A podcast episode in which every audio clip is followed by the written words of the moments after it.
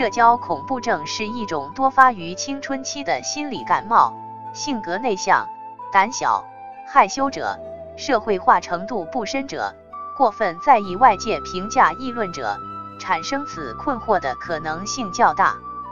其外在表现为怕与人见面、谈话，见人就紧张、面红耳赤、颤抖，由此产生回避、逃避的社交心理。社恐者早年一般多缺乏人际交往的接触和锻炼，有些也都遭遇过人际交往的挫折，从而对自己的交际能力产生全面的怀疑，主动回避逃避社交场合。青春期开始，人心里的归属感和爱的需要，以及日益强大的自尊需求，使得人际交往多了起来，但由于交际能力的薄弱。纵然社交的机会在增多，但反衬出的是他们的低能，导致自尊心受到伤害，自我价值感削弱，恐惧和回避逃避的心理日益严重起来，最终形成症状。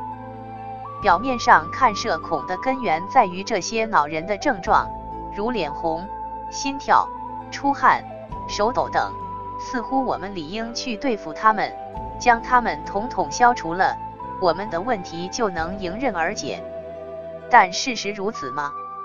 伟大的森田疗法早在上个世纪初就给出了正确答案：社恐的根源不在于症状，而在于错误的认知，也就是我们对于这些症状的观念和态度、心态。如果我们的思想转变过来了，那么这些症状也会随之逐步的消退掉。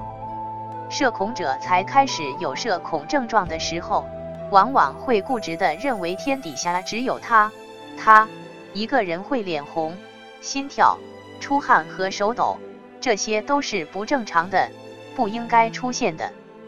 但当他们的认识逐步提高后，这些思想会慢慢扭转过来，他们会幡然醒悟，原来正常人也会在特定的场合表情尴尬、目光呆滞。缩手缩脚，行为拘谨，这种思想上的转弯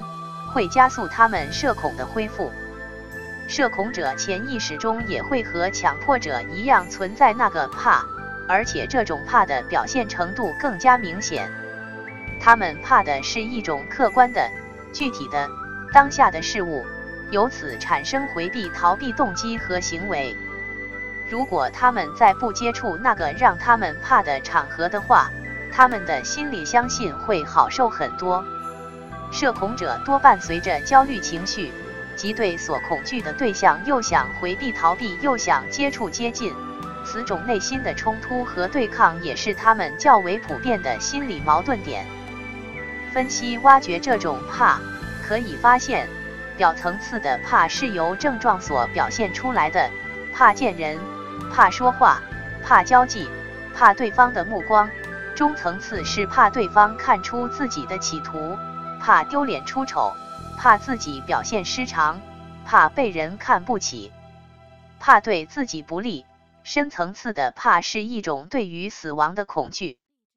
综上所述，我们的认识需要从两个方面进行调整和改变。其一是认识到社恐的症状是正常的、合理的，这些其实是人与生俱来的本能。是用任何方法都消除不了的，违背自然规律，最终失败的一方肯定是我们自己。其二是幼年期不愉快的心理经历遗留到今天所产生的精神伤疤，即社恐者头脑中的怕。对于这个怕，唯有学会慢慢接受和适应，明白了以上两个思想症结，才能够协助我们更快的从社恐中解放出来。